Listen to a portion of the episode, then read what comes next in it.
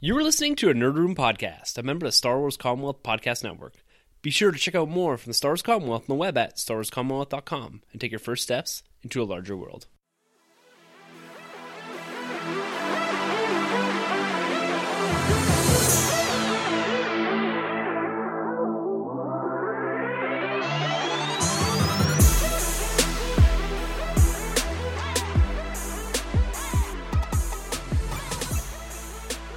Everyone, welcome to the Nerd Room, where we talk all things Star Wars, Marvel, and DC. This is episode number 100. Woo! We're discussing 2017, a year in review. I'm one of your hosts, Tim. Happy holidays, I'm Troy. And for the 100th time, I'm Sanjay. Gentlemen, we made it. 100 episodes, and this conveniently falls on the last episode release for 2017. How, like, this is amazing. Like, how did we get here? Coming back from kind of a humble starts into the humble where we are now, I guess. But No, we're big time now. It's been a crazy year in Nerd. We've gotten through our collecting in 2017. We dropped an episode with Chop Rules with a Z, Corey from Tumbling Saber, a couple weeks ago, episode number 97. Yeah. And we're here this week to really run down the big stories from Star Wars, Marvel, and DC, and do a little celebrating too, because 100 episodes, we're pretty proud of that, I think, right, guys? Yeah, absolutely. I just want to give a shout out to all the fans who've been listening to us throughout that time. If you've listened to all 100 episodes, good on you. I don't know how many of you are out there, but just me. Yeah, not even me. But thanks a lot for joining us on this journey, and we're glad you're here with us, and hopefully the next 100 episodes you'll stick with us, and we'll continue to learn and grow and love and just have a great time. Yep. Always be evolving. That's been one of our mantras of the Nerd Room, is every year we try to do something different. We try to change things up. We've got some special things that we're going to announce actually in next week's episode. Some ideas we're starting to kind of throw out onto the table to try to help and push the Nerd Room into its next phase. We're on, phase 3, phase 4 by this point? Oh, yeah. Shoot, eh? On that Marvel schedule. We need to make up our own, not phases. We got to come up with something I don't know. What's different than a phase? Like eras. See, this is just what DC tried to do. Something different and didn't work. So we're going to stick with phases because we know that works. There's a blueprint out there for that. At least people like our movies. True. We've taken what other people have done and reconfigured it into movies that we like. Anyway, guys, like Troy said, happy holidays, Merry Christmas, Happy Christmas. And overall, good tidings to everyone out there listening in the podcast world. We all had really great Christmases with our families, and we're going to sit here and talk a little bit about what we got for Christmas. That's always fun to discuss. How did you guys make out this year for Christmas? Yeah, I'll go first. Pretty good. Got some cool nerd stuff, a lot of movies. Oh, yeah, I saw. Some Steel books as well. I haven't posted those yet, but Despicable Me, Life. 2 classic Steel books. Ton of movies. Eddie Murphy Life? No. The horror one that just came out with Ryan Reynolds and Thrilling. The other guy. Sounds like you're really into it. So not Martin Lawrence and not Eddie Murphy. No, that's a good one too. Unfortunately, Life didn't make my top 10 list, but maybe it made my top 10 Steel books because it's a fantastic Steel book. A lot of movies on Boxing Day. Went Boxing Day crazy as I always do. How about you, Troy? Oh man, this Christmas was awesome. This is great. Like I mentioned to you guys, it kind of, brought back the life in Star Wars for me. I got a bunch of Black Series, got my hands on a nice sweet Jaina Solo. Ah, man, it's nice. I got Supreme Leader Snoke, General Leia, and and Finn. Finn, what is he? Undercover, I don't know. Yes, what is it? First Order Disguise. Oh, yes. First Order Disguise. Yes. Got one of those, and just when I thought, this is dope, I'm good. I got Jaina Solo. My wife hits me with a crumpled printed paper of Anakin Skywalker hot toys being pre-ordered from a local comic book shop here. I'm just jumped out of my seat. That's amazing. Couldn't believe it, man. Wow. I'm just so happy. So of course, right after that, I had to stick in Revenge of the Sith. Yeah. I finished Empire Strikes Back yesterday, and I'm back in Star Wars, man. It's been great. So you get through collecting, man? I love collecting, right? Yeah, exactly. The avenue into Star Wars for almost all three of us. Steel books. He's gonna dress up as Chewie, right? If it comes out on that day, I don't know. You're gonna cost. So did you give your wife a hot toy? Is that you? A hot photo. No. I got her an original painting original painting from Italy, so she likes it. You know, shit, a vintage man. Poster. You did good for yourself. Vintage. Yeah. Wow. Did you paint it? No. No. No. I need your tutorial still on the stick. Yeah. Man. Oh well, you know, just stick around. I'll paint you a picture. The Titanic. No Titanic. No. Yeah. I want you, Troy, to wear this and only this. This infinity pendant. Yeah. Yeah. We should make that. It's like the nerd version of the Titanic scene. Oof. Yeah. We're veering off here really early, guys. Pretty far. Just like the Titanic was when it hit that iceberg. Oh, boom! Great segue into what I got too for soon. Christmas. Yes. Tim, please fill us in. Again, my wife seems to know me very well. The theme of my Christmas was Star Wars. Yes. Of course. She got me everything from the Supreme Leader Snoke, EB Games exclusive on the throne, to the Visual Dictionary. I got this gorgeous picture of Evans and Hemsworth, Thor and Captain America from the original Avengers, signed by both of them. Nice. And lots of new stuff for the bar area down here in the new expanded nerd room. So I got a whole bunch of stuff to go with that. New glasses. The only thing I asked for was new beer drinking mugs that were Star Wars themed, and she nailed it. It was an absolutely brilliant time. We had a ton of fun. We were here by ourselves for Christmas Day, Christmas Eve. We had some people over, and it was a great time with the family. And then Troy and his family opened the doors to us to come for Christmas Day or Christmas night dinner. Yeah. And so we had an absolute blast. Troy and I just kind of snuck off into his nerd room down the basement and just literally shot the shit.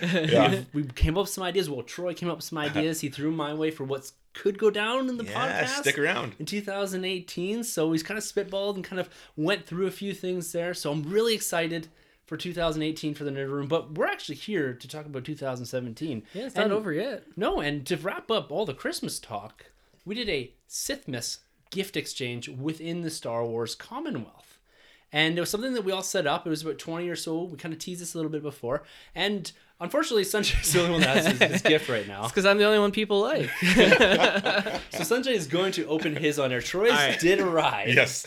But he did, unfortunately, forget it. Yeah. So sorry to, it's a special listener. Yeah. I know who it is, but apologies to that guy. But we will open it there. It's fine. And mine, I've been told it's coming. It'll be in the mail soon. And hopefully it's not sitting out on the porch of my old house.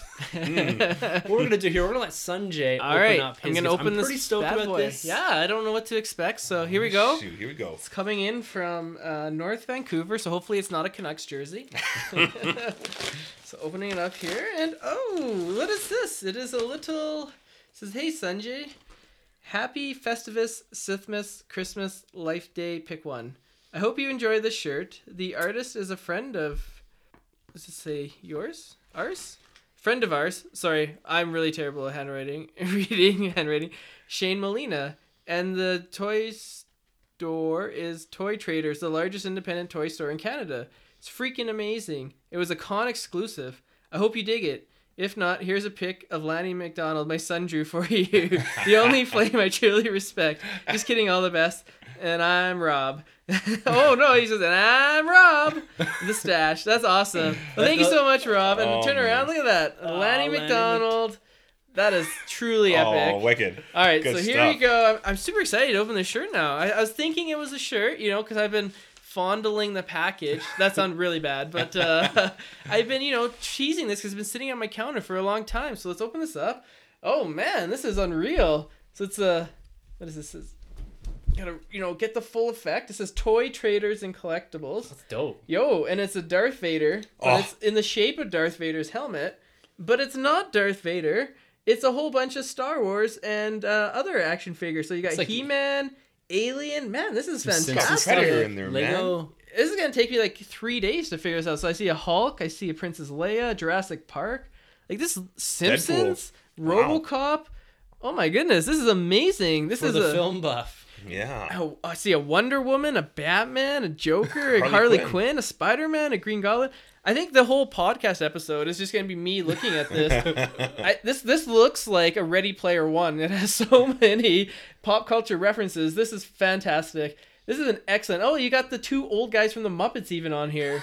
This literally has everything. This is a fantastic, fantastic shirt and something that now I can wear to Star Wars because...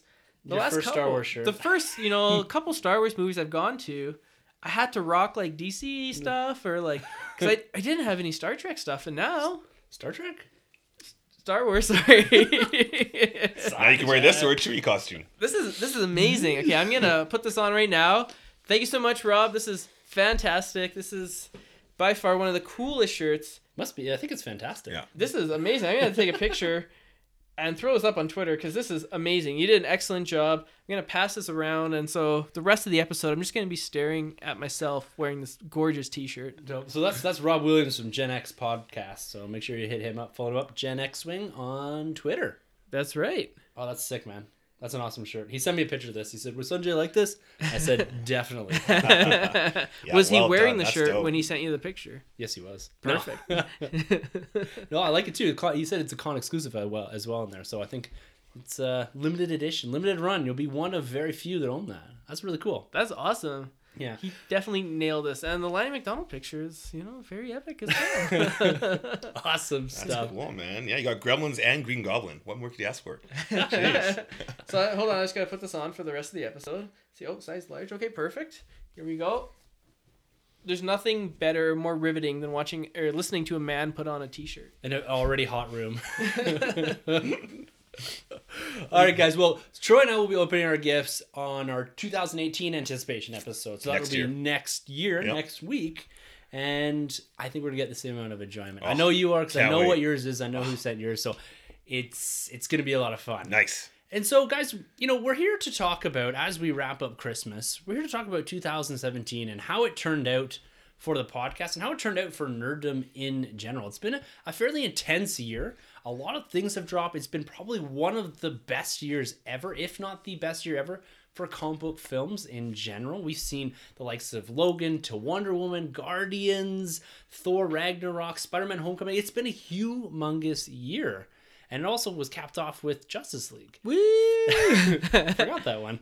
So we're going to get into talking a bit about that and some of the biggest stories that we covered in 2017. We're going to run down the top 10 stories in no particular order that we discussed in a lot of detail this year on the Nerd Room podcast, as well as rank our top 10 comic book films and our top comic book films. And then within that, we're going to actually fall into and rank our top 10 films for 2017 and see how that stacks up against our most anticipated list that we made on January 1st or the first week of January of 2017 to see where things lie, what fell down our list, what came up the list, and how did everything land as far as our favorite film for 2017.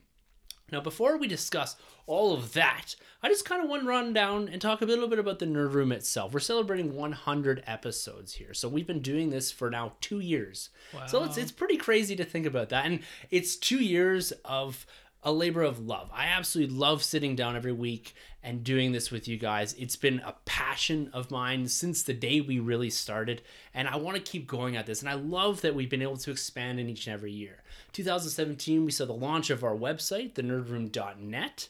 We continued the MCU retrospective series. We continued the Rebels after show, Rebels Alert. Sanjay came back to the podcast full time, and we had an absolute blast just interacting with everyone in the Commonwealth and everyone on Twitter. It's become a real year for us on expanding our reach and our grasp and our discussions with listeners, with other fans of Star Wars, Marvel, and DC. And we finished really strong this year, and I'm really, really stoked about the podcast and going forward and just interacting with everyone out there that's listening. That's what we kind of want to do. There's this big community within the Commonwealth, within the Marvel and DC worlds that we want to continue to interact with because it's a lot of fun sharing your passions, sharing nerd with everyone. That's really why we started this podcast, was we wanted an outlet, a creative outlet to discuss things that we all loved.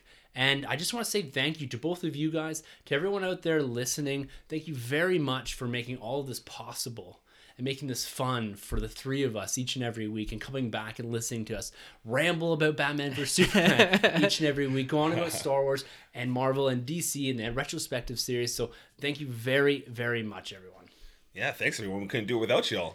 the Commonwealth and everybody, and some of the great hosts that we also had join us too. Yes. Mm-hmm. Shout out to all you guys, man. It's been great. I think this was our biggest year for having special guests. Yeah, we had Corey from Tumbling Saber, Kyle from Tumbling Saber, Rob Cast from TSW. That's right. Yeah. Chris from Alpha Comics. Chris from Alpha Comics. Yeah, we've had a lot of people on, and we're going to continue that going into the future. So we're putting a call out to podcasters, listeners, anyone that wants to come on to the show at some point in 2018. I was talking to Rob Williams actually from Gen X. He says, I got to come on and talk about things with you guys. I saw that tweet. Yeah, so he really wants to come on. So these are the type of people that we're going to continue to bring on to the show to kind of evolve that dynamic and bring another opinion to the table, because it's a lot of fun having someone different come to the table with a perspective from a different era or perspective from a different walk of fandom. I love having a different view. It's like when we brought Rob Cast on to do the Justice League review. He provided another outlet, another source of information, someone with a different style and different perspective on fandom. Yeah.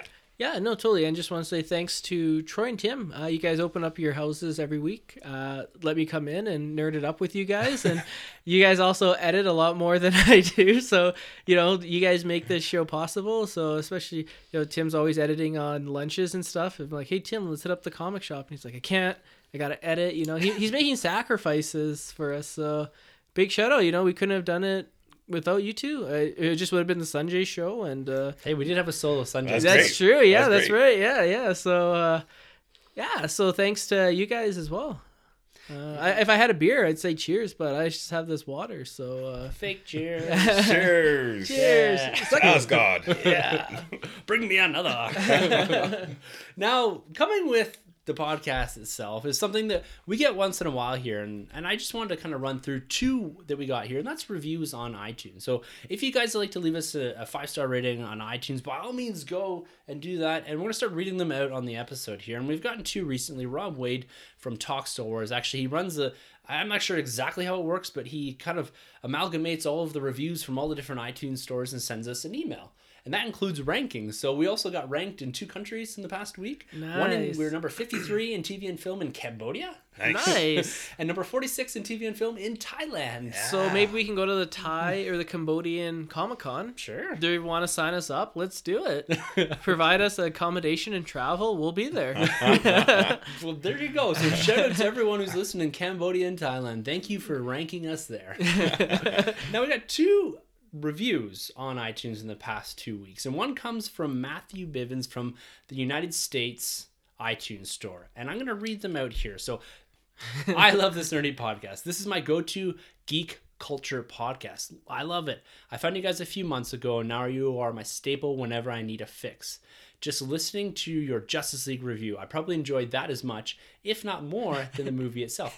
Maybe me too. I don't disagree with you there. A lot of my nerd friends have gone on to other things, so listening to you guys and hearing how much you know about the culture makes me feel like I'm back in my buddy's basement debating which superhero would win in a duel. Keep up the great work. And that's from Matthew Bivens again. So awesome. Thank you very much. That's exactly what we want this podcast to be. That really warms my heart to hear that review. It's so cool. Awesome. Thanks, Matt. Yeah. Man, appreciate it. And you guys didn't rate that, right? You guys aren't like going in code name. Like you're not Matthew Bivens. No, that's legit. Man, Matthew Bivens. Okay, if you're ever in Calgary, Mr. Bivens. Yeah, let's talk comics. Yeah, stop by. Definitely. Give us a shout. And we'd love to maybe have a beer and talk comics. Yeah. Unless you're a serial killer, then don't. Well, too, if you ever want to contribute to the show at the same time, make sure to email us at thenerdrm@gmail.com. We're always looking for contribution from listeners, from people that have a passion for the fandom. Again, it's like making this community or making a forum where we can discuss comic books and movies. Like we're literally sitting in my basement and we're going to be debating over things in just a few minutes from 2017. We also received another 5-star rating and review in iTunes. This comes from David Jesse. Now, he's from the Tatooine Sons podcast. This is a relatively new podcast that's hit iTunes, and it's a father passing on his Star Wars love to his 2 sons. He's got 2 young sons that he brings onto the podcast, and they talk Star Wars. I just listened to their Last Jedi review. It's really great stuff and a really great concept. Like having a daughter, all of us having daughters ourselves, and hoping that we can have that same sort of interaction and passing on our fandom to some degree to them, I'm really looking forward to. So listening to these guys, that's Tatooine Sons podcast, It's a great concept, and it's really cool because it kind of gives me those feels like I'm hoping to be doing this someday with my daughter. Yeah, that's really cool. Yeah. That's awesome. That's a great idea. Yeah. So make sure you go check them out, and I'm going to read his review right here. Pop culture at its best. They love Star Wars and love talking about it. We sure do. They talk about Marvel and DC and so much more. Great conversation insights. Lots of fun to listen to. And the Rebels shows, yes, are awesome. Keep it up. Now, it's Dave Jesse from the Tatooine Sun podcast. Make sure to go follow them. Check them out on iTunes. And thank you very much for the review. Again, warms my heart. Like, you won't believe. Just makes my day reading these. When these pop up from Rod Wade every once in a while, I just look, it just gives this big smile on my face. No matter what is going on in my day, I read something like this. It just makes me feel better. Oh, man. Yeah. Cloud nine right now. Thanks, Dave. Yes, much thank you. Huge shout out. That's awesome. That's great. I definitely got to check out that podcast. Yeah. That's so sweet. And I got to get myself some two sons, too. Yeah. So are you hinting? Or just, two little Troyskis on the way? No hints. No hints. You having twins? Just got married, man. Twin boys? Chill up for a bit. I don't want to rush too fast into things. And now, you know, like I said, we're celebrating the 100th episodes, and a few of our friends from around the Commonwealth wanted to partake in that a little bit. And Kyle from the Tumbling Saber and Ads, one of the Knights of the Commonwealth, and also a contributor to Talk Star Wars and Tumbling Saber, both sent in voicemails. Ooh. So we're going to play them right now, talk a little bit about them, and then we got a special email from our dude, Chop Rules with a Z. So I'm just going to play these clips right now, first one being from Kyle over the Tumbling Saber podcast. Tim, Troy, and Sanjay. Welcome to the club, guys. It's the Century Club, and I am really, really happy for you guys, man. It's a testament to a lot of work and dedication to the podcasting medium. And not only that, but it's a lot of money spent at cinemas, a lot of money dropped on comic books, a lot of time invested in reading and poring over the details, a lot of time following up on the news. And that's not counting time editing the podcast and sitting down and talking about it and scheduling dramas, and man, oh man, I know what it, I now know what it feels like to put together 100 podcasts, and I just want to let you know that I really appreciate the work that you guys do. It's a cold week in hell before I let your show pass without hearing it. It's appointment listening, and I'm just really glad that we've been able to connect. We seem to be peas in a pod here at the Commonwealth, and I'm glad that you guys are a part of it. So from me to you, and from the whole Tumbling Saber team, please accept this heartfelt and hearty congratulations for 100 terrific episodes, and my thanks for letting me be a part, a small little piece of your show a couple times in the past few months. It's been a highlight for me of 2017 to be able to talk to you guys and put together something that I think turned out pretty well. So again, thank you guys for everything, for the camaraderie, for the encouragement that you provide us, and for the great content that you guys consistently put out. Glad to call you guys friends, and I'm really proud of your achievement today. So keep at it. You guys are awesome, and I can't wait to hear what you guys have in store for episodes 101 and beyond. So that's it, you guys. Congratulations once again, and as always, long live the Star Wars Commonwealth. Oh, man, Kyle. You're in the fields. That was freaking awesome. Yeah, man. Well said, dude. Thanks so much, man, for all those great things you just said, man. It's been great having you on with us a couple times here, too. Yeah. It's like when you bring home a report card to show your parents and you got all A's. Like, that's what it was like. And you read the comments. That's...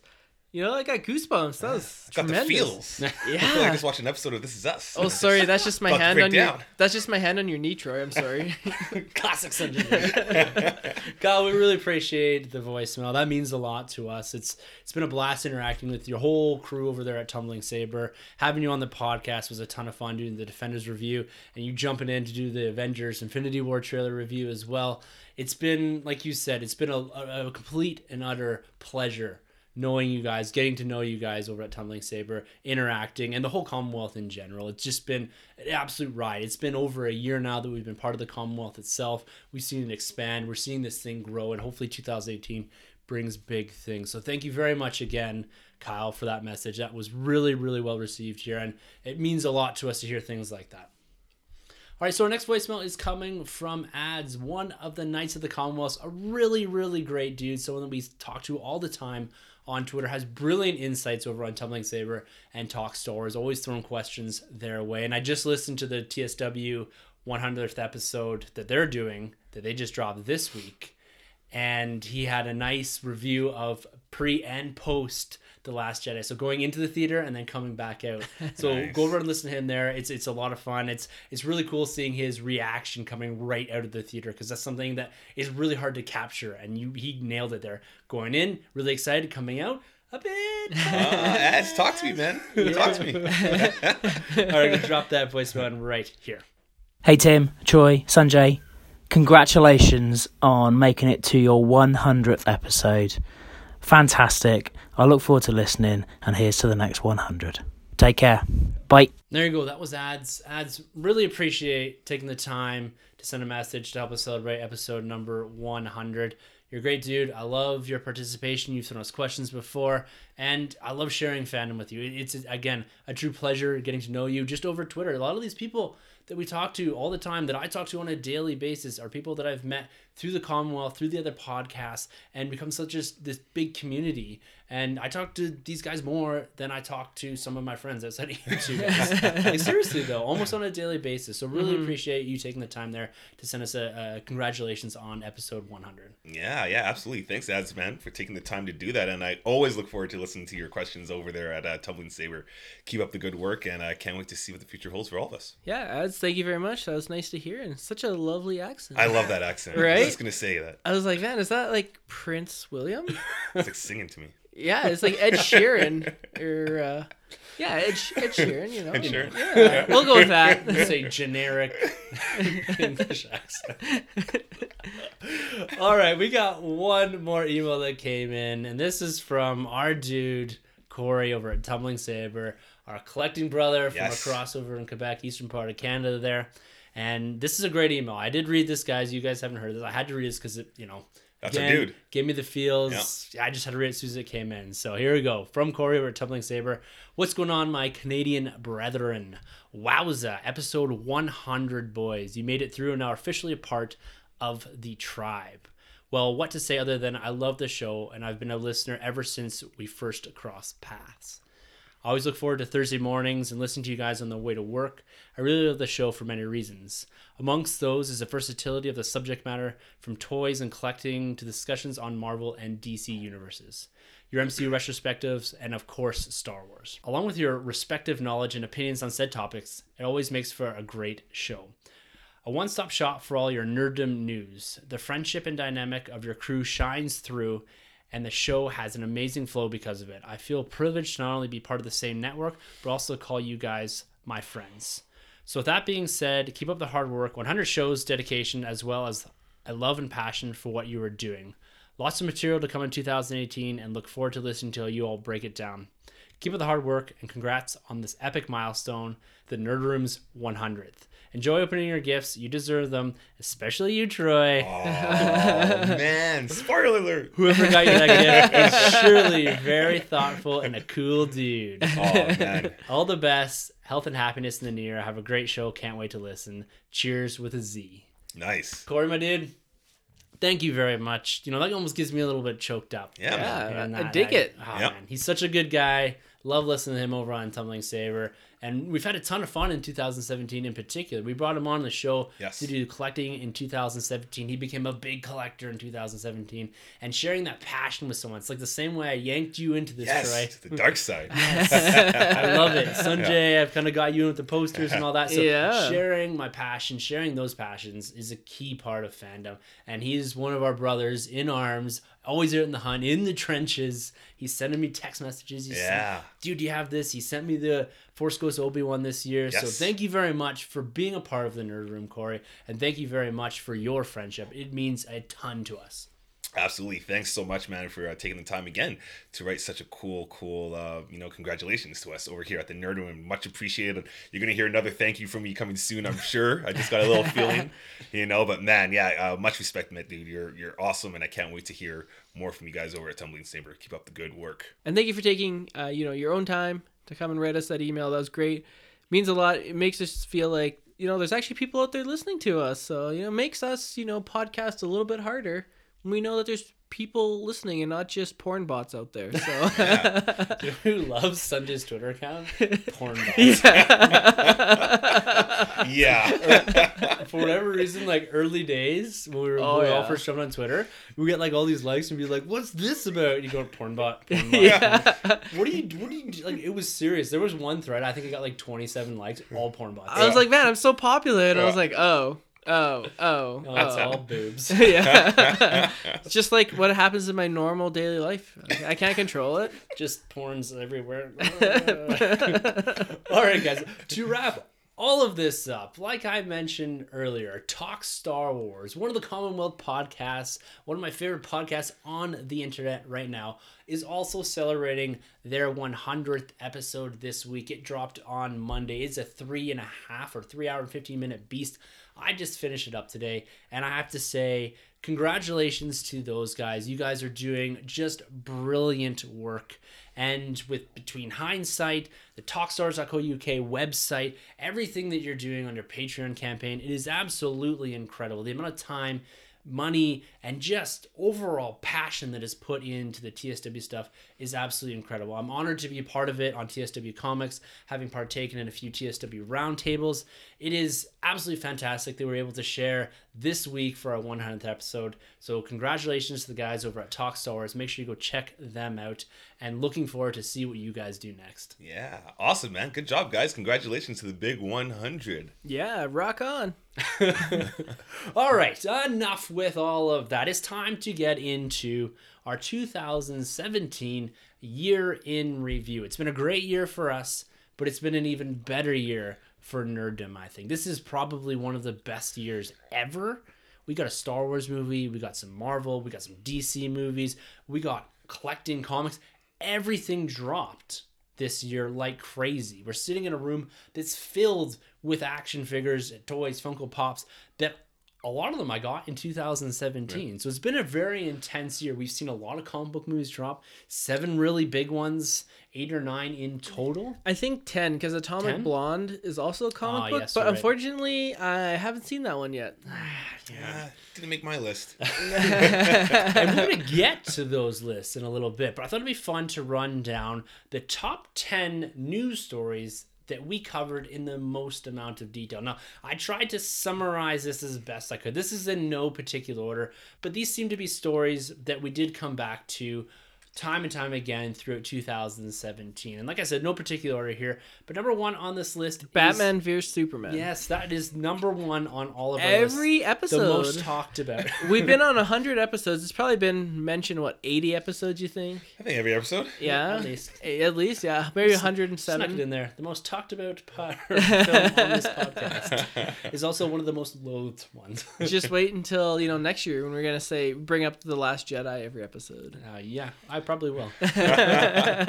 All right, number one on this list, Secret Empire event. This is the run-up and conclusion of the Steve Rogers as Hydra. Yes. Now, this brought a lot of controversy to the table for Marvel. They put their pinnacle character, Captain America, the altruistic Captain America, Steve Rogers, and they flipped him into basically a Nazi, was the argument. A lot of people had issues with this, especially coming back to his roots. We had a Jewish immigrant that was the creator of Steve Rogers. He fought them during the war. He was that upstanding symbol of hope during the oppressive German war, World War II, and they went and flipped him into Hydra. Yeah. And you know what? I never really fell on that side of the... I really enjoyed this event. I kind of wiped the slate clean, as Marvel is trying to do during all this controversy, and saying that Hydra really isn't Nazis. They don't stand for the same things. They want to take over the world in the same way, but maybe less of the, I don't know, the kind of the evils associated with the Nazi regime. The strong only survives kind of thing, eh? Yeah, so it's a bit of the same stuff, but at the end of the day, I took it as a comic book event. We knew what was going to happen. Spoilers. That all has to do with Kobik and the Cosmic Cube, and they've kind of gone back and fixed all this. But it was a really good event. It was probably the most well-executed event at Marvel this year. Now, Sanjay, I know you didn't really read that, but Troy, you did get into it. Did you like it? I did. The art was a little rocky for me at first, especially with the Ruby Williams and the Tony Stark. And I did have issues with Tony Stark because it's kind of weird that we all knew they wanted to kill Tony Stark, but they didn't kill Tony Stark, but they did. Yeah. And we had the whole computer, version. What was that event that led into that? Civil War II. Yes. Yeah. Which that one wasn't the best event, but the art was awesome. Yeah. It was Whereas good. This one is a little different. Steve-O, I think they dubbed him, right? Yeah, the evil Steve was Steve-O, like the guy from Jackass. Oh. Steve-O. Yeah.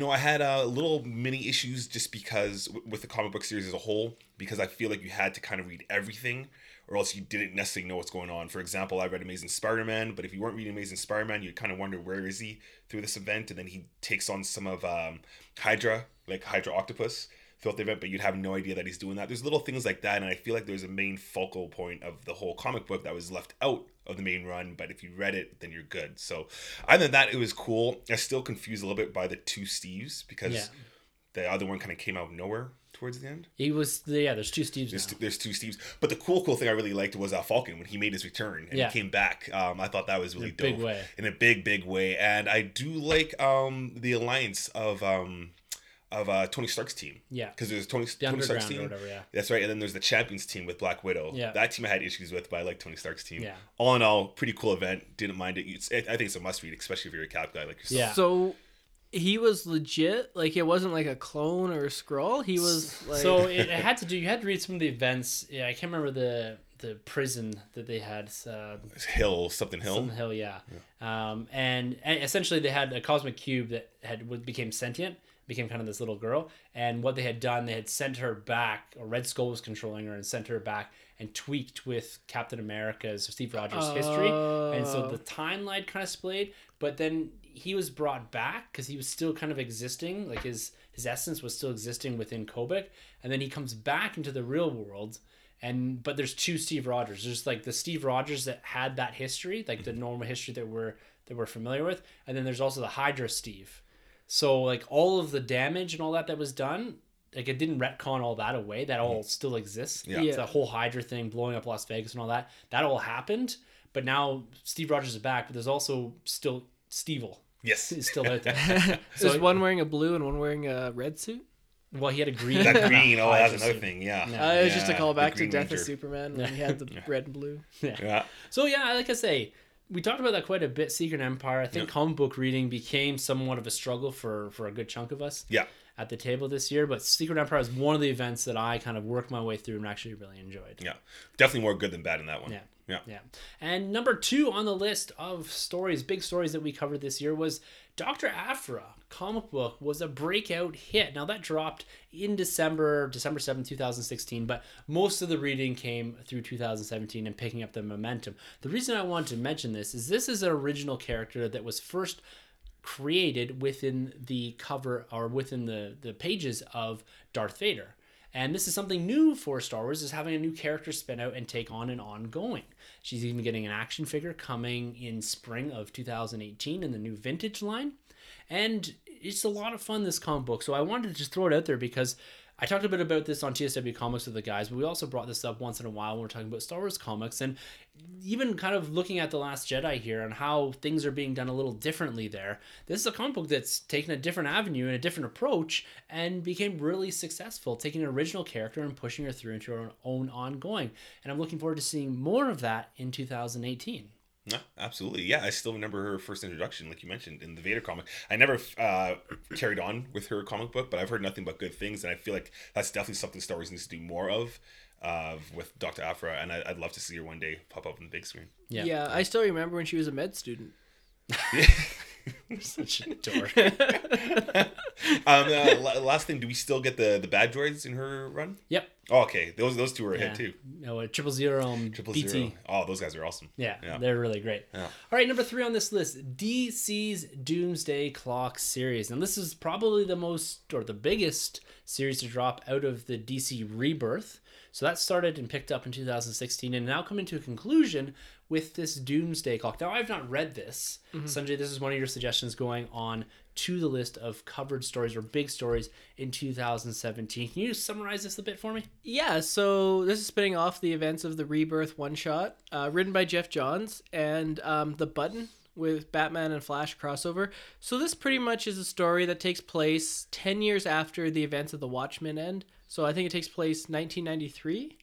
And the world is kind of realized, if you've watched the movie Watchmen, or if you read the graphic novel, you'll know this storyline. But if not, this is a slight spoiler that Adrian Veidt, he kind of created the whole destruction of the world, parts of the world, so that way the rest of the world would combine into, you know, goodwill and all that. So he orchestrated behind the scenes the giant squid or the Dr. Manhattan attacking the US and Russia. So the world discovers that, and then they kind of rebel against him, and it's kind of a good time for the Watchmen to come back.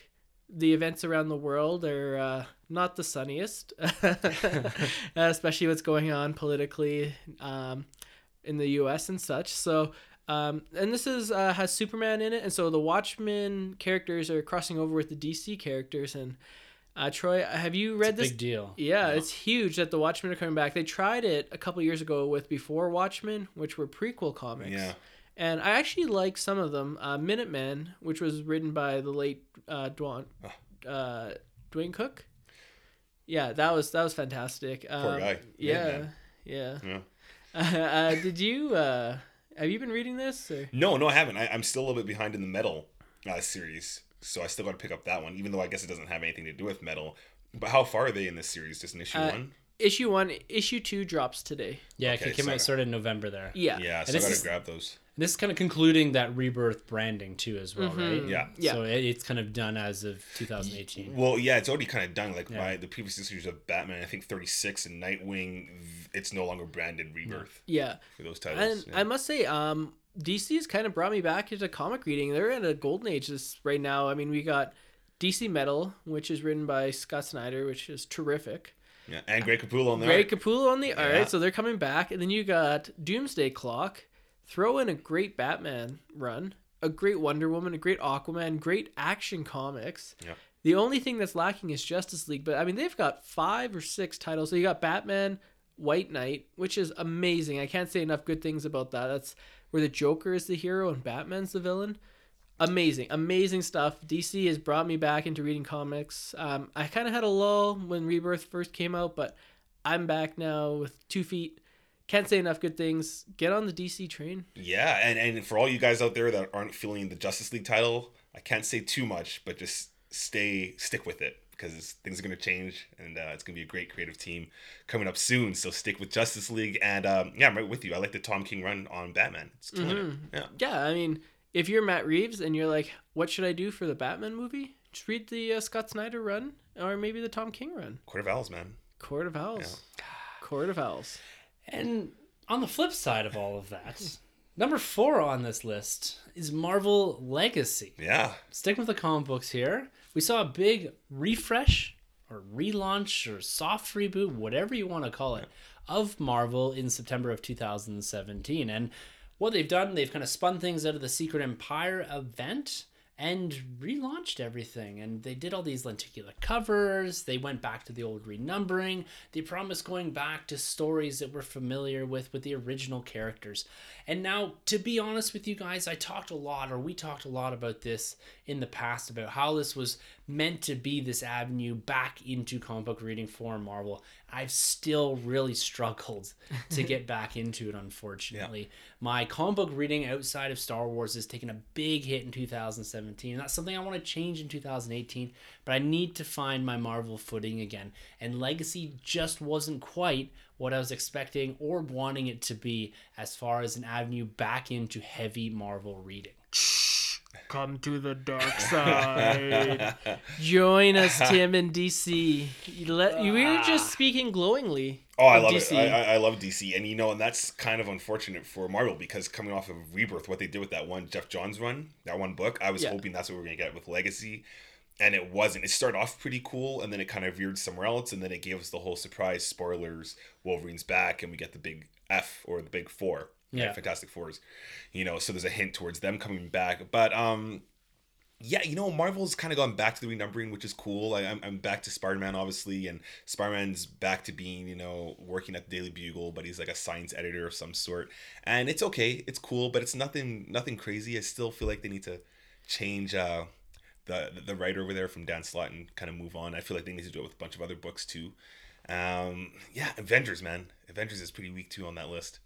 Yeah, it's dropping for me. It's unfortunate because that kind of runs in as far as comic books for kind of this countdown of this list is that Marvel, and this is a common theme throughout the podcast throughout all of 2017, is that Marvel's really lagging behind DC. DC really hit the ground running with this DC Rebirth. You guys have spoken very highly about it, and we've all, both you and I, Troy, we've had struggles with Marvel as of late. Well, even since really Secret Empire was the only thing that really hit this year for me, and the build into that. Yeah. Civil War 2, like you said, was all right. It didn't finish really the way I wanted to. Yeah. But it was a nice build into what we eventually got in Secret Empire. So it was a nice connection between those two events. But the in-between times, they just really haven't been hitting it for me. Mm-hmm. I'm hoping that changes going in the future. I'm going to give a whole bunch of books a new chance going into 2018. But Marvel Legacy, kind of a miss for 2017. Pretty flat. Yeah. 2018, you know, I've been toying with the idea of picking up a Marvel book, but, you know, you say you're not really, like, digging it right now, so I think I'm just going to stay away until they get their stuff together. Yeah. Maybe if they do, like, a Blade book or a giant-sized man thing book, something like that, something different where it's just a standalone story, I'll jump on it. But until then, Marvel, you ain't getting my money. Except for the movies and the steel books and that. But besides that, you ain't getting my money. All right, guys. Number 5 on this list is a news item that just popped up again today. As I was putting some notes together for the show, we got what appears to be our first artwork for Han Solo film. And the big news story about the Han Solo film was we finally got a title, Solo, a Star Wars story. And we found out that the film had to be reshot, 70% of it, by Ron Howard, and the two directors, Lord and Miller, were punted off of the project. Now, this threw this film into a lot of turmoil and put a big, huge question mark on things like, was this going to be released in May of 2018? And it is. So Sanjay, like Troy's mentioned and hinted at a couple times here in the podcast, it's time to get that Chewbacca costume ready. Yeah, I'm ready to admit defeat unless something miraculously happens. So if anyone out there has a Chewbacca costume that they're not using for the premiere, send it to me. I'm going to be hot in that thing. Like, that's going to be roasty. I'm lucky I didn't say I was going to go into the slave Leia costume because that would have been bad. Yes, it would have. And we would have or made you do real it. Good. So, send it to me. Otherwise, I'm going to have to try find one of these things, or maybe I'll make it like a homegrown cosplay. I'll just get like some old carpet pieces, brown shag carpet, and just stick it on my arm. Harder to find that. Or just do what Kenner did. Like you told me, just put a big brown sock over you. Yeah, that's right. Yeah. That's worked for the Tories back then. Yeah. So we've talked about this a lot on the podcast. And Han Solo, or Solo, a Star Wars film, is a movie that I'm looking forward to, but it doesn't seem to be on the top of anyone's list going into 2018. We're starting to see some, like I said, some promo. There's a poster that was leaked that is believed to be from a Russian marketing outlet that looks suspect. Yeah. There's been reports that Alden Ehrenreich's acting isn't really up to the standards of a Star Wars film. We had Lawrence Kasdan, the writer of Empire Strikes Back. He has an interview in Empire Magazine coming up this month, and he had this to say. You have to imagine him in his early 20s, what he was like before he hardened up. We got him there. So it sounds like this is going to be, or they're already prefacing this film with, this is going to be a different Solo than we're used to. We want to see Harrison Ford at age 22 or something, right? We don't want to see something dramatically different from what we know. Coming out of The Last Jedi, some of the changes have really rocked the fandom a bit. And now going back into what you would consider somewhat of a prequel, into an era of Star Wars that we're really familiar with a character that we just said goodbye to 2 years ago, and that is beloved, recreating that character, recasting it all, was always going to be really difficult to do. And you had to really hammer home that this was going to be something really special and people wanted to go and watch it. But you see all the controversy that we've talked about throughout 2017 on this, and even coming up until now, like there's reports that, I don't really believe this, but there's reports that people are already rating this film off as going to be a bomb. So what are you guys' last final thoughts in 2017 for Solo? I can finally say Star Wars now. You know what it's like to be a DC fan. Yeah, you know, I've mentioned it before. I've never really been big on the idea of doing a solo movie, you got all these cool characters you can work with in the world of Star Wars, especially Jedis and Sith, and we choose just a regular human. I don't really get it.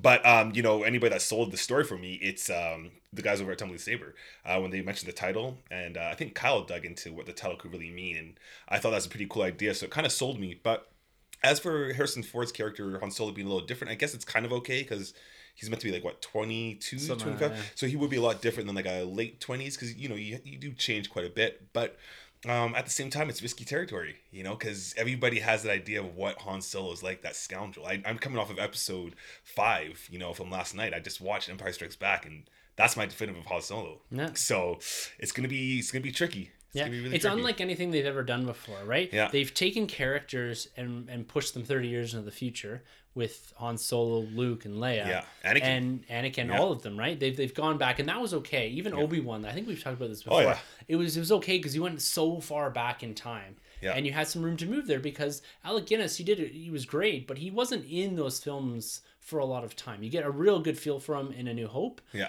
But going back and taking an actor like Ewan McGregor and having him do that, you know, 30 whatever years in the past is yeah, okay. But then you take a character like Han Solo, it's gonna be very, very difficult, because people, like you said, they have this framework already set up in their mind, and we've seen from The Last Jedi, if it doesn't really kind of conform to that, it's going to be a bit of an issue for people. So this is always going to be a really hard film. You look at Rogue One, they took Tarkin and Vader were really the characters that they inserted from the original trilogy. Yeah. And they did both of those fantastically as far as I'm concerned. Yeah. But again, they weren't the main characters of the film. They weren't the character driving the narrative. Right.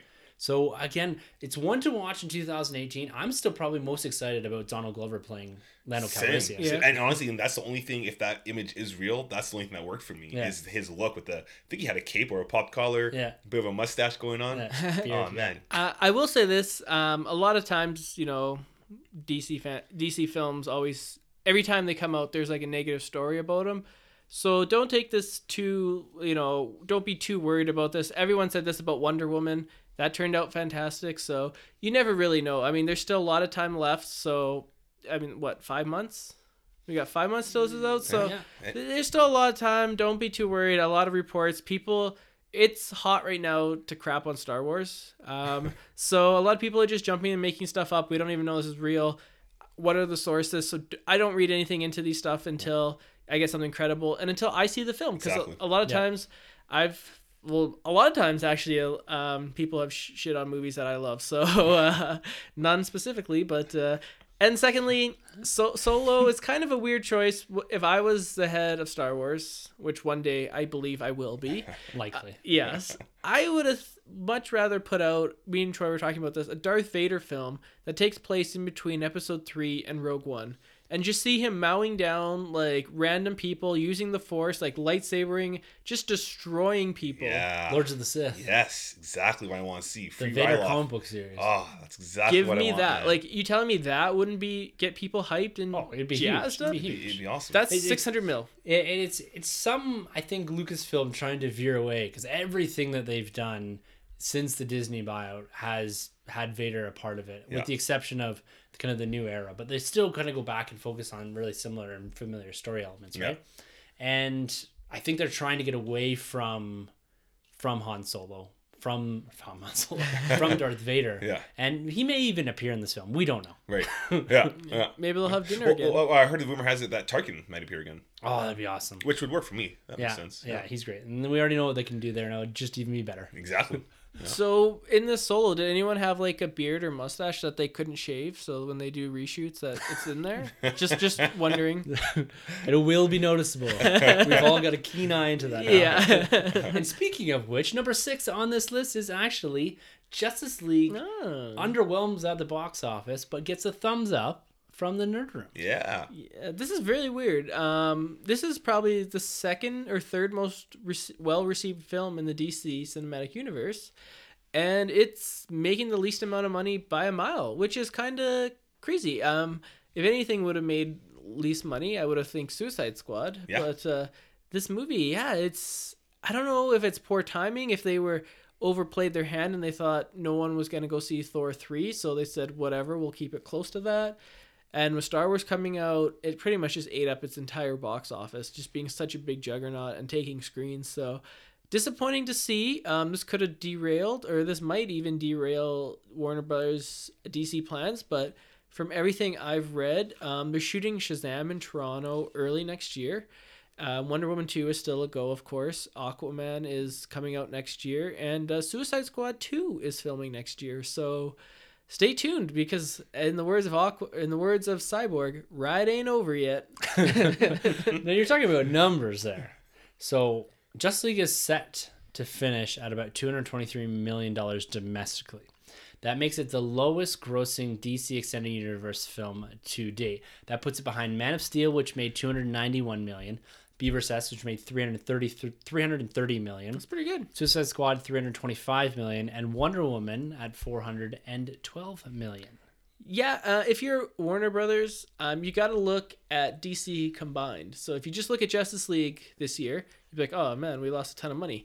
But the DC Extended Universe, when you add in Wonder Woman and you see the potential that this film franchise has, they've made a ton of money this year. And you throw in Lego Batman, I think they realize that DC is a moneymaker still. Fate of the Furious too. They made quite a bit of money this year. They make money. Universal, sorry. But when you compare essentially what Justice League is meant to be, it's basically meant to be Avengers, and it's not reaching that Avengers money. Not even. And close. Wonder Woman almost doubled its domestic gross, which is insane. Yeah. When you think about it. Like basically, Doctor Strange has made more money than Justice League. Yeah, which is that's crazy. Yeah. Shouldn't have happened. Never. No, it's crazy. And I think this year, if you look at the box office results, audiences are going to movies that they like still, but you see movies that don't quite hit with audiences, and especially in North America, they're staying away. Look at Transformers, look at Pirates of the Caribbean, a ton of franchises that made a ton of money overseas but didn't do so well in North America are feeling it. And I think that it's just a sign of the things to come, because I think less and less people are going to the theaters than ever before. But it's also the franchises you mentioned have been giving us bad film after bad film after bad film. Transformers, Pirates of the Caribbean, like they weren't improving their films until actually, unfortunately, I heard the last Pirates of the Caribbean movie was actually decent, but the two or the three before that were garbage. So people kind of give up on the franchise, and much like Transformers and much like Justice League, besides Wonder Woman, the other movies have been pretty divisive, right? So it's hard. Now, looking on the flip side of that, for number 7 on this list, Avengers Infinity War. Oh yeah, here we go. We finally got the trailer in 2017, and like I said, Kyle and I broke that down on episode 96, I think, or 98, one of those, and it had the most views in 24 hours, beating out It, and is just shy of 110 million single views on YouTube. Now, that's just the single source for Marvel Entertainment. You add in every other trailer posting that's on there, every other outlet, Instagram, all that. This thing is going to be an absolute juggernaut. Wow. This is already, spoiler alert for next week, my most anticipated film for 2018. I don't think you're alone in that company. No. It's going to be absolutely incredible. You can go back and check out our review of the trailer, and this is something that we're going to be focusing a lot on in 2017. We were begging for that trailer in 2018, sorry. We were begging for that trailer a lot in 2017. We finally got it before the year ended, as they had shown it in San Diego Comic-Con, as they showed it at D23. Yeah. Slightly different from that, but absolutely incredible when it actually did hit. Number 8 on the list. Now, this comes as a news item that is continuing and ongoing, but was officially announced a couple weeks ago, so we're not going to go into too much detail here, but is Disney buying a huge chunk of Fox for $60 billion, and they are preparing to take on Netflix, the streaming service, in 2019. They get the likes of Deadpool, Fantastic Four, X-Men, Avatar, Aliens, all kinds of franchises coming underneath the Disney umbrella. Disney is now probably, or probably already was, but is now even more so, the biggest entertainment company on the planet. So it's absolutely incredible. This is going to be interesting to watch, to see how they basically take their war chest. They've planted it on Fox's doorstep, and now they're saying, Netflix, bring it on. Yeah, I mean, Disney had 4 silos or 4 franchises that they could build on. You had Pixar, Star Wars, Marvel, and their live-action Disney that they go back and redo. Beauty and the Beast, Jungle Book. Right. Yeah, right. Beauty and the Beast, biggest movie of the year. Yeah. And so now you add in Avatar, which is the highest-grossing film of all time. Yep. You add in the X-Men, which are excellent. You add in the Fantastic Four, which are fantastic. They could use some work. Oh, you're so punny. They're just gonna, you know, pretty soon the $20 bill is just gonna have Mickey Mouse's face on it. It's not far off from that. Yeah. All right, number 9 on the list. The Last Jedi opens huge, $220 million, but absolutely cuts the fan base in half. Did you see its second weekend? $68 million? Way below what we predicted. We were predicting up and around the $90 million range. So the reaction, the word of mouth really got to this because The Force Awakens did well over $100 million on its second weekend. This is the biggest single weekend drop for a Star Wars film at 68%.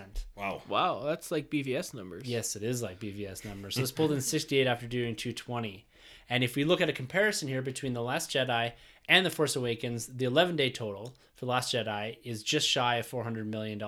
That same 11 days for The Force Awakens, $571 million. That's so they're almost $200 million apart domestically. Wow. In their first 11 days between The Last Jedi and The Force Awakens. Now, $400 million in 11 days, if it's any other film in the world, they're doing cartwheels. They're like just like celebrating like it's the end of the world. Well, but for Star Wars, this is far from a box office bomb. Not at all. Not at all. Definitely. But Lucasfilm, they have to look at that decision. They have to revisit that decision of having Rian Johnson take on a trilogy. You think so? They have to. They have to. With these kind of numbers, I think you kind of... I mean, the numbers are great.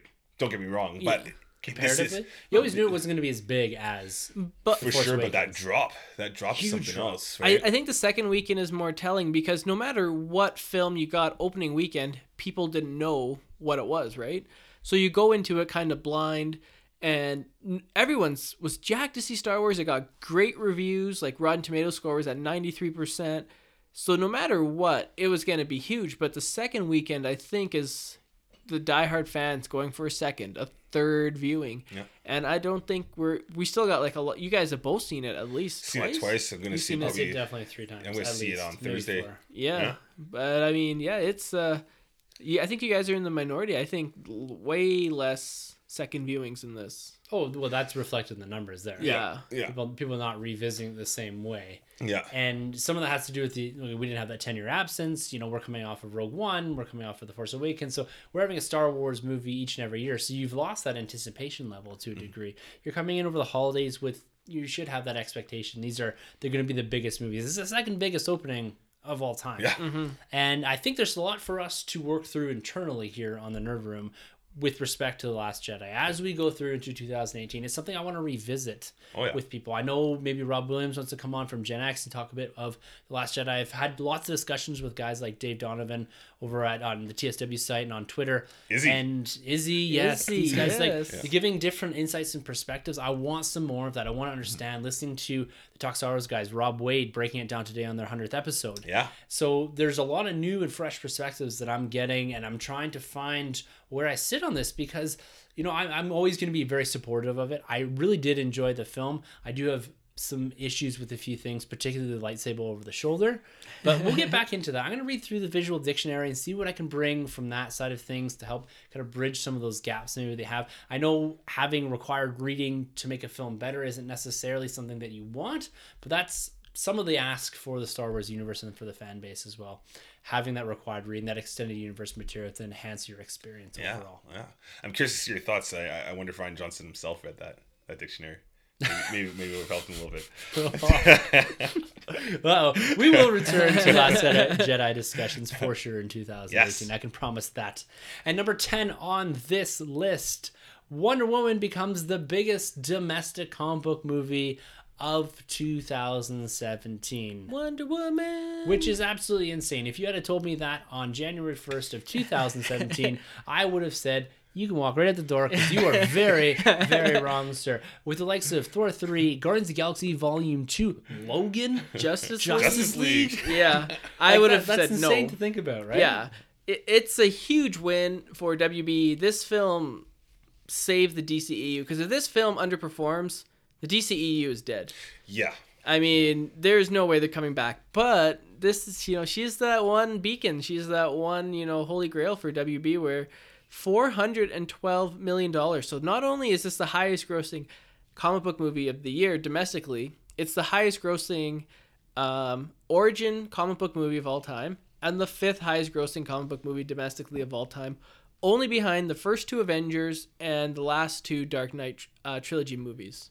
So she's in some elite company. You're talking about the creme de la creme of comic book movies. Yeah. She's $200 million behind Avengers 1. Well, you just have to get that in. Well, that you add in Justice League, Justice League, and then it's above.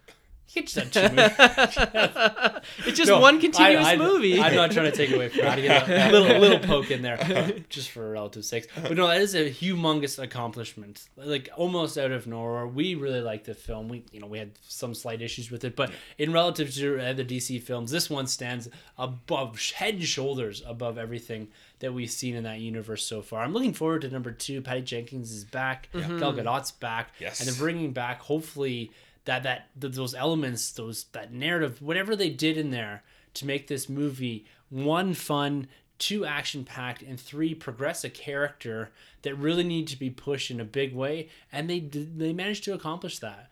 So kudos to them for landing Wonder Woman this year. What are your guys' thoughts? The sequel is rumored to take place during the Civil War. That would have been crazy. Cap for Iron Man. So what are your guys' thoughts on the sequel? Now, it's rumored to take place during the Cold War in the 1980s in the U.S.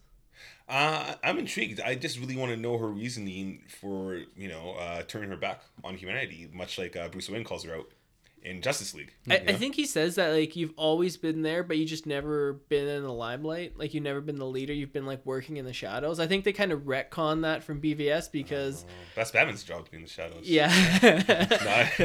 I see what you're saying, though. But yeah, no, I can't wait.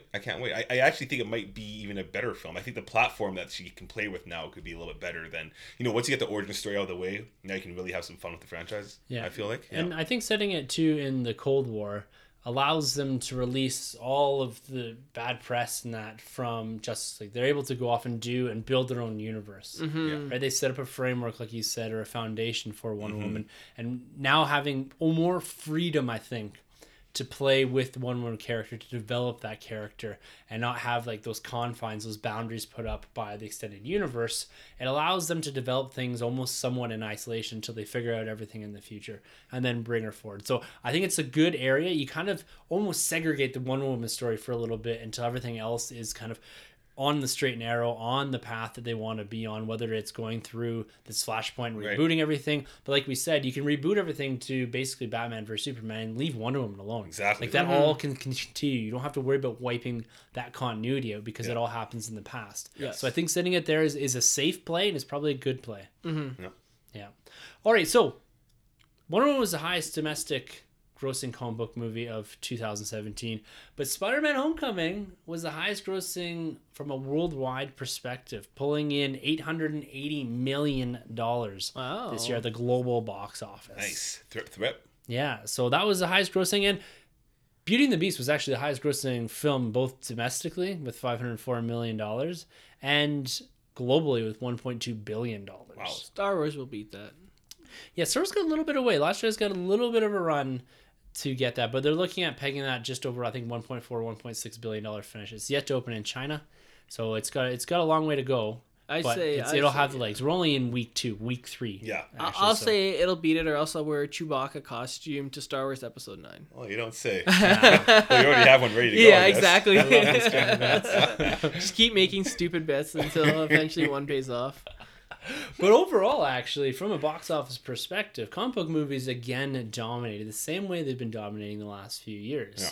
7 out of the top 15 and 5 out of the top 10 domestic grossing films were comic book movie films. Wow. And that's not including the likes of Star Wars and a few other films that slot into that kind of pop culture or nerd world. But we're just talking about comic book movies here. So it's pretty crazy. We had Thor Ragnarok. That's what it should have been called. We had Thor Ragnarok, Spider-Man Homecoming, Guardians of the Galaxy Volume 2, Wonder Woman, Logan, Justice League, the Lego Batman movie, Kingsman, The Golden Circle, Atomic Blonde, and how do you say this word? Valerian. Valerium, and yes. The City of a Thousand Planets. Oh, yeah, never saw that one. But well, you don't know what you're missing.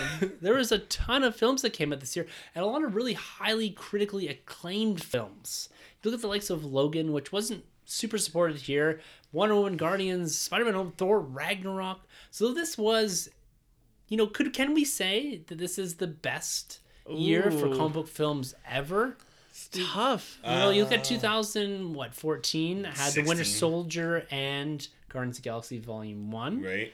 2016, you had Civil War. BBS. 2008, you had Dark Knight and Iron Man. 2012, you had Dark Knight Rises and Avengers. So, I think breadth-wise, yes. Like, there's more variety and there's more films, and they're all good quality that I enjoyed personally. But I don't think the highest of the highs reaches 2008 or 2012. Just because, to me, The Dark Knight and The Dark Knight Rises, 1, 2 greatest comic book movies ever made. So, and then you got Iron Man and Avengers, which are two of my favorite MCU films of all time. So, I'm gonna say yes and no. I'm gonna cop out. I'm trying to remember the year. What year was it when Days of Future Past came out? Because I remember being like, that's a damn good year. I think it was 2014 as well. That was 14. Yeah. We got Days of Future Past. We got Avengers. No, Days of Future Past, Winter Soldier. Guardians of the Galaxy Volume 1. Yeah. See, that one might... And Spider-Man 2. Oh, man. Why couldn't it have been Homecoming? Yeah, no, I think I might give it to that year, though. I think that is one of the best X-Men films we've ever had. Absolutely. Loved Guardians of the Galaxy. And, man... Definitely loved Winter Soldier. Like, yeah. Jesus, that's such a good movie. There wasn't a clear, at least from the Marvel perspective, there's some really great films, but there wasn't a clear like Winter Soldier or Iron Man or Avengers 1 type of movie. There's a lot of movies that move the needle a lot for particular characters, but there wasn't that one like pinnacle, like standout film. Yeah. But I have to say, you look at a full spectrum of films here. Yeah. I'd say 2017 is probably the best ever. It's pretty good. You look at the different type of storytelling we got. We got everything from a comedic action film in Thor Ragnarok. We've got Spider-Man Homecoming, this John Hughes-esque. We've got Logan, which went a bit darker. You got your first female-led superhero film. You've got the follow-up to Guardians of the Galaxy Volume 1. You've got Justice League, Lego Batman. So you're looking at basically like a comic book movie genre that is encompassing all the other genres within itself. Yeah. And which is pretty cool to see. Like, we got kind of something for everyone in here in 2017. And I would say the majority of these films were all recommended by us. And we're all really good. Now I'm not really including anything below the Lego Batman movie, but everything was really well received for the most part. Yeah. And like in those other years, 14, 12, you're talking 2 movies or maybe 3 movies. Right. This you're getting 7 or 6 good movies, really good movies. Yeah. And a lot of them, like Homecoming, changed the game for Spider-Man. Thor Ragnarok changed it. Wonder Woman, Logan, like they all changed so much for those individual characters. And that's why I'm saying that this is probably all-encompassing the best year. No, there wasn't a big standout, but there's a lot of game changers this year. And that's why I'm saying 2017 is the best comic book movie film year ever. I would say 2017 is the year the superhero film genre grew into its own. We can now say it's its own genre. It's earned that title. It's an umbrella now. Like it encompasses everything else. Yeah, it's, you know, when you go to a video store, if there's still any left in this world, if you go to one. Well, you have one. Yeah, besides my house. With 2,000 films in your basement. 1,530. If you go to a place, you know, they had a horror section, drama section. I say now they need a superhero section. If you're any sort of real store, you need to have that now. Well, the closest you can get to that is like a Best Buy or whatever, right? You go into one of those or whatever it is, the new one that bought out HMV. Sunrise. Yeah. HMV. That's the clothing store, isn't it? HMV's the store. H&M's the clothing. Yeah. And we won't say the other one because that's a disease. But you go in there now and they've got them all grouped together. Yeah. Like you have to, right? Like it's become... It's so big. Like you said, it's 5 or 7 of the top 15, 5 of the top 10 films. Yeah. Are comic book movie films. They're dominating, they're propping up the industry. It wasn't as good this year as far as global box office. I think it was $10.6 to $11.3 last year, $1 billion hauled in by the film industry. But overall, like things were big here. And when you look back at 2000 from our 2016 or 2017 episode from January of this year, I get my years all mixed up. I'm kind of in 3 or 4 different years. What happens when you get old. Time traveling. But when you look at our most anticipated films for this year, Sanjay, we had, I'm just going to rhyme these off. Sanjay, Justice League 1, Wonder Woman, Dunkirk, Spider-Man Homecoming, War for the Planet of the Apes, Guardians of the Galaxy Volume 2, Logan, Kingsman, Blade Runner, and Thor was number 10. Mm-hmm. Troy, your number one was Spider-Man Homecoming, followed by Star Wars The Last Jedi. Dunkirk, Logan, Wonder Woman, Thor Ragnarok, Kingsman The Golden Circle, Guardians of the Galaxy Volume 2, Alien Covenant, and The Dark Tower. Oh, yeah. Wow. And The Dark Tower stays at the bottom. No, for me, I had The Last Jedi, Guardians of the Galaxy Volume 2, Thor Ragnarok, Spider-Man Homecoming, War for the Planet of the Apes, Logan, Dunkirk, Justice League, Wonder Woman, and Kingsman, The Golden Circle. So a lot of similar movies there. And what I want us to do here as we close out this episode, we're going to talk a little bit about our rankings for 2017 as we're coming to the end of it. So we had our anticipation list. What we're going to do here is we're going to run down individually our top 10 for this year. We're just going to run through the list. And what I really want us to talk about is who were the biggest movers on your list, who fell the most, and who came to the top of the list. So we're going to throw it to Sanjay first. What are your top 10 films ranked from number 10 to number 1, read it in that order, for 2017? Okay, so my top 10 movies, I have 10, Star Wars The Last Jedi, it made it on there. 9, Get Out. 8, Baby Driver. 7, War for the Planet of the Apes. 6, Justice League. 5, Spider-Man Homecoming overtook Justice League. Mm-hmm. 4, Dunkirk. 3, It Part 1. 2, Logan.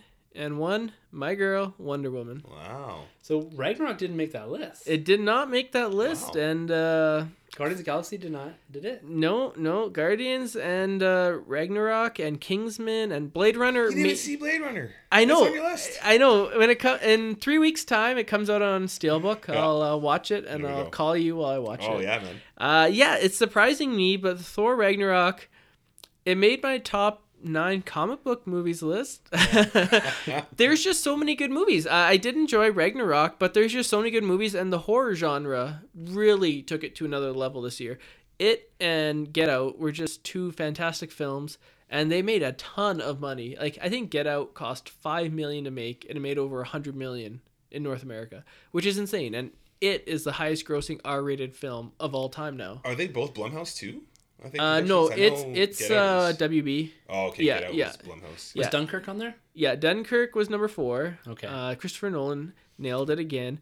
Homecoming over Justice League. Planet of the Apes, love that film. Just a terrific way to end the franchise. So Justice League really fell on your list because that is the number 1 most anticipated film. Wow, yeah, it dropped to number 6. There's been a lot of good movies on that list. I just couldn't, in good conscience, put it above the other 5. I liked it, but I wanted to absolutely love it. And some of the stuff behind the scenes you hear about, and you just say, okay, this could have went real sideways. Like, this could have been a Batman and Robin production. Oof. And luckily it wasn't like that because of the hard work of the actors and Joss Whedon and Zack Snyder getting this out when it was mandated. And I liked it, and I liked it a lot. But I was expecting it to be number 1, and I just liked the other 5 movies more. Yeah. Just came down to that. Simple as that. Very honest list. There you go. Yeah. There you go. All right, man. What you got? Yeah, starting from the bottom to the top. Dark Tower. It's number 10. Pretty low. Lego Batman's number 9. Coming off the heels of the Lego movie. Yeah. Right? I thought it was going to be incredible. But I thought it was going to be bigger than what it was. Like, if you look at the box office, 180, I think, is pretty decent.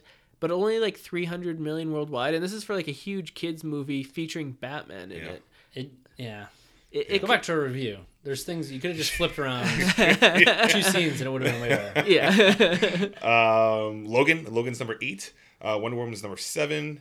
Guardians of the Galaxy Volume 2 is number 6, and The Last Jedi is number 5. Justice League number 4, Thor is number 3, Spider-Man number 2, and The Boss Baby is number... Oh, The Boss Baby, wait a minute. No, Blade Runner.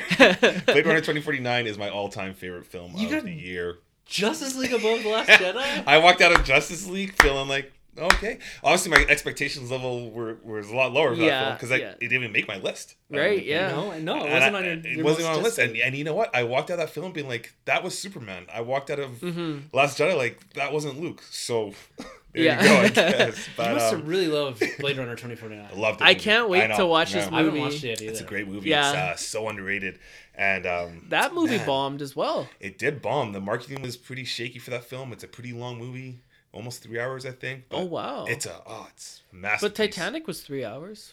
Bringing it back to Titanic, yeah. Maybe if they cast Leo instead of Ryan Gosling, it would have made more. And one of Harrison Ford's best performances in a very long time. Yeah. Where was Wonder Woman on that one? Wonder Woman was number 7, so she's below Guardians. Guardians was number 6. That was a tough one for me because I really liked Guardians. I know people were kind of shaky about it. I really loved that movie. I have to rewatch it. The thing that sticks out about Guardians to me is the use of the colors, and it was just like a fun space opera that was so original. Yeah. Besides the last end battle with the Pac-Man, I didn't care for it, but everything else. Oh yeah, you just made. Oh, I hated that. That part was bad. Or David Hasselhoff. Yeah, it got a little weird. Yeah. Well, it's meant to be weird. Yeah. Like, if you ever read Marvel Cosmic, it's weird.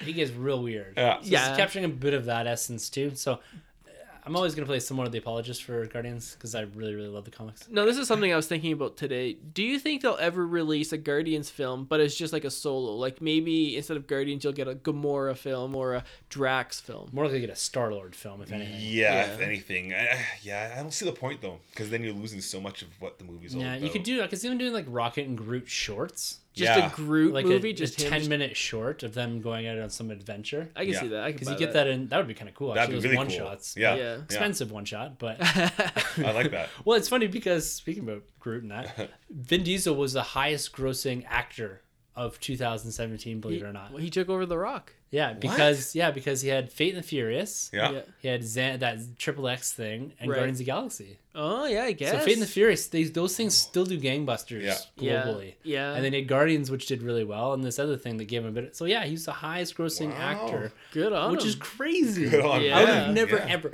He wouldn't even have probably been in my top 25. No. That's crazy. If I was guessing that. Now I got to see the Triple X 2 again. No, you don't, probably. It's probably fine if you don't. All right, so I have kind of a funny list here because I realized that I only saw 9 films I was willing to put onto this list this year.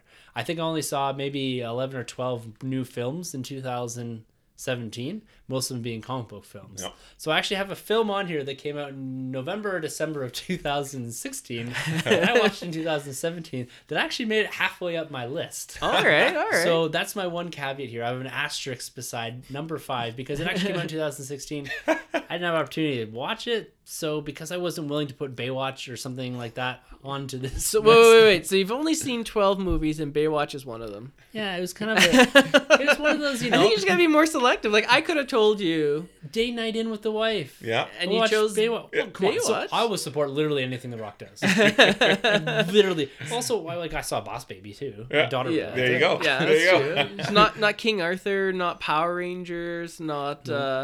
Valerian, Ghost in the Shell. Oh yeah. I only watch those if they come. King Kong? I did watch King Kong, actually. Oh, okay. Yeah, I liked it, but not as much as I liked this film from 2016 that I put on my list. So it's kind of a cheat list, but we'll go from there. We'll take it. All right. Number 10 was Justice League. Yeah. At least it made the list. Yes. Yeah. That's a good point. You know what? I didn't love it, but I didn't hate it. They should put that on the DVD cover. The room. I didn't love it, but I didn't hate it. It was still no Batman vs. Superman. Man, they should put that on the Batman vs. Superman cover too. Number 9, Lego Batman film. Yep. Movie, whatever you want to call it. Number 8, War for the Planet of the Apes. I really, really wanted to like this, but it just didn't deliver on the war part of the film title. It really drove me nuts. Number 7, Logan. It falls on there. I want to see this noir thing that you posted. It's really cool, It comes with the steelbook, and so I'll lend it to you, and it shows the whole movie in black and white. And it's just a different perspective on the film, and some of the scenes, you pay attention to some other stuff, and you pick it up more, and it's just an interesting perspective. Yeah, I still strongly dislike the way that Professor X was killed. Yeah, is the clone still in there? Yeah, is it still there or they cut that out? No, but you can't tell which one's which because they're all black. Why didn't Logan kill Professor X? Because he can't. Yes, he could have. He did kill him. They literally teased it the whole film that he was going to have to do that eventually, and then he did. Yeah. But it turns out it was this weird-looking de-aged Hugh Jackman. Oh, so you're telling me you didn't have the feels when X-23 takes the cross and moves it into like an X? Like, I thought that's so on the nose. Unearned. Oh, man. All of that was unearned. X-23 did not earn the daddy comics. No. Did not earn any of it. No. But in the Wolverine 2... Was that what it's called? The Wolverine, just the Wolverine. Yeah, and then the girl from Suicide Squad was like, you die with your heart in your hand. And then he dies holding X-23's hand. Like, she called it from the previous movie. That was amazing. But they didn't earn that. That was his heart. He literally kept her at arm's length the entire film. But... Which is so unlike Wolverine, because Wolverine's embraced Jubilee and Rogue and all these, younger kind of girls in a... normal way. That's a real bad. Yeah, that's not weird. Hollywood got weird. Yeah. That needs to be clear on that one. Just read the comics. Yeah. All right. Number 6 was Wonder Woman. Number 5, this is my asterisk, Arrival. I loved this fantastic film. Yeah. Loved it. Yeah, that's a movie. The director of Arrival directed Blade Runner. Yeah, and Sicario. It's so good. Go and watch it. I rented it, watched it by myself, and yes, it didn't come out in 2017, so but close. Guess what? It came out in 2017 for me. Number 4 was Guardians of the Galaxy Volume 2. Number 3 was Spider-Man Homecoming. Nice. Number 2 was The Last Jedi, and number 1 was Thor Ragnarok. Wow! That's... What? By the gods. Wow. Right? Odin's beard. Bring me more. So Thor Ragnarok is your number 1. Wow. And I based that mostly. I really struggled with the top 2 here. Yeah. Mm-hmm. I'm Summer's guy through and through. I really wanted to like Guardians more than I actually did. Right. But I based all of this on how I felt coming out of the theater. Exactly. The same way you did, Troy. I came out of Thor Ragnarok ear to ear smile, and I was just loved everything they did. Genuine laughs throughout that. Yep. I had a ton of fun in the film. I love what they did with Thor and Loki. Every character in there stood out for me. Yep. And Star Wars: Last Jedi, I came out loving it, but I had some reservations on some things and some things that really bothered me. The lightsaber over the shoulder, I'll say it again. That almost did it for me. Yeah, the bitter beer face? Yeah. But then Spider-Man Homecoming was a ton of fun coming out of it. And like everything I really enjoyed here, but those last 2, that's why Thor Ragnarok for me takes the cake for 2017. Wow, impressive. Unexpected, I know. I never would have guessed that. Wow. Yeah, so 2 kickers there that Thor was your number 1 and Justice League made your list. Yeah. Cool.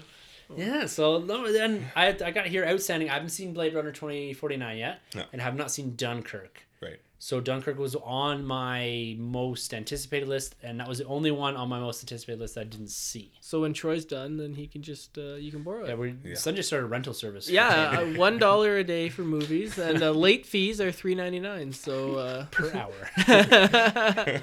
So 2017 has been a really great year. Like we said, I think 2017 is the best year for comic book films. And then when you add in some of these other films that came out, The Last Jedi, the War for the Planet of the Apes, Blade Runner 2049, Dunkirk, there's a lot. The horror genre really kicked it up a notch. So there's a lot to do and a lot to look forward to in 2017. And I really think it delivered. What are you guys' thoughts on it? Did 2017 deliver for you guys? For me, definitely. There's a lot of surprises in there for me. Both, I guess, good and bad, but I'd say more good. Absolutely. Yeah, absolutely. There's a ton of films on this, and I didn't even make my list, that were great movies and kind of flew under the radar. Like Ghost in the Shell, really dug that. Power Rangers. Thor Ragnarok didn't make your list. It was my number 1.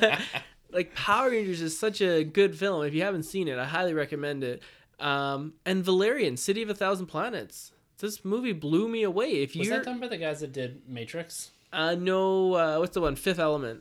Oh, okay. Yeah. Rihanna's in there, I think, right? Yeah, she's in it for a bit. If you're into like space operas and distant planets and alien races, which I'm guessing you are, if you like Star Wars. Isn't that good, actually? Because I looked at it and I was like, I'm never watching this ever. Same. Enchantress is in there, right? That actress? Yeah, she's like the main girl. It looks like that Channing Tatum and Mila Kunis. Jupiter Ascending? Yeah, it looks like that's the one done by the guy. Ooh, I haven't seen that. Girl. But, okay, so the best way I can describe that is if you had Avatar, Star Trek, and Star Wars, and they were having a house party, and they drank a little bit too much that night, and they're sitting on the couch, and then they started kind of fooling around with each other. That's what this movie is like. Really? Yes. So it's like three beloved franchises fooling around together. Okay, I can buy it. Doesn't quite live, like, it's clearly not going to be as good as Star Wars or Avatar or Star Trek, but you know, it's got some cool stuff in it and it looks beautiful. And the acting is sometimes suspect, but it's a ton of fun. It's got Goblin in it. That's fun. Or Harry Osborn. It's a ton of fun. Yeah. And emo Goblin. Yeah. At Kingsman 2. It's a movie that I went to Hall H in San Diego Comic-Con. Oh, yeah. That was an experience for you. Yeah, that was something that was pretty crazy. And I liked it, but it wasn't quite as good as the first one. So it didn't make my top 10 list, but I still dug it. Honorable mentions. Honorable mention. All right, guys. Well, that is episode number 100 in the bag.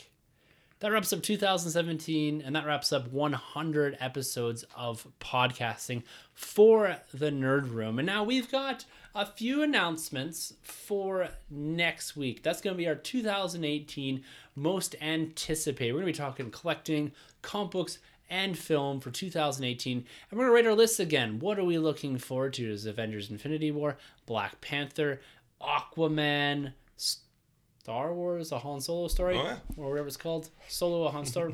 Solo: A Star Wars Story. So there's a lot coming out next year, and we're gonna rate our lists, and we're also gonna tease right now a few things. We've got an idea for what maybe is another podcast. Ooh. Dun, dun, what do we have here? The Sanjay Solo Story. And we're also going to be throwing up the poll I forgot to throw up last week, and that's going to be for what our next retrospective series. We're going to continue with that series going beyond Avengers: Infinity War once we wrap up the MCU, and the three franchises that we each individually put out there, one being the Terminator, two being the Dark Knight trilogy, and three being the Jurassic Park series. Yeah, vote for the Terminator. So I'm going to put that I will terminate your franchises. Are your franchises a little girly, man? Your little dinosaur and your... That does not sound like an option. Anyways, that is a -1 vote for Sanjay. I'm going to throw it up on Twitter. If you guys would like to go and vote, I'll leave it up for 1 week. Whoever wins that vote will be the next retrospective series. I'm pulling for two, maybe one of these. But we'll see. Prepare to get terminated. Yeah, after that, do you really want to hear more of that? For a whole retrospective series? Probably not. So we're excited to continue that going into 2018. So that'll pick up probably in June or July of 2018. So we've got a couple months to prepare for that. Start watching some of these films, and we're going to be picking up in January here with our MCU retrospective episodes again. We've kind of fallen a little bit behind just because, mostly my fault, because it's been a bit chaotic. But guys, thank you for being here every single week for 100 episodes. It's been an absolute pleasure podcasting with you guys, talking nerd with you guys, and sharing this experience. So thank you both for being here, being in the Nerd Room each and every week. Yeah, thank you, man, for all the hard work you put in, all those edits, man. It's crazy. I can't do it. Yeah, can't touch it, but you hold it down, man. So thank you. Yeah, thank you guys for joining me in the Nerd Room, and it's crazy to think our humble beginnings just in my living room. Yeah, with one mic, TV, and we had to be quiet because my baby was sleeping upstairs. So those first episodes were not quite the machine that we have turned into. I think I was so nervous the first episode that I wet my pants, but I remember that. It was weird. I was like, just sit here, Tim, and ignore it. Okay, you must be a professional and podcast through it. And then we got little Troy. Yeah, Troy showed up. Little Troy the boy showed up. 6 episodes in and never looked back. Yeah, you're the Captain America. Yeah. Yes, joining. Yes. He was thawed from the ice. You know, he's really like 90 years old. Looks great for 90. Yeah. He calls me up every day to tell me how to use his cell phone. He still sends faxes to us. It's not even possible. Says the guy that just got a smartphone in 2017. He sent me a telegram yesterday. Big thing 2017. Sanjay finally got a smartphone. That's right. I did. Anyways, if you guys would like to be a part of the show in 2018, you can always email us at thenerdrm@gmail.com. You can hit us up on Twitter. Our handles are at the end of the episode. And Troy is now Troy the Last Boy. Not anymore. Not anymore. Troy the Boy 87. Back to Troy the Boy 87. And sorry, on a sad note, I don't want to end on the sad note, so maybe you can recover us out of this. I just forgot, though, today is December 27th, That was the unfortunate event of Carrie Fisher's passing. So we lost the princess this time last year, and I just want to, you know, give out another shout out, R.I.P. And I'm gonna go see the movie tomorrow in her honor.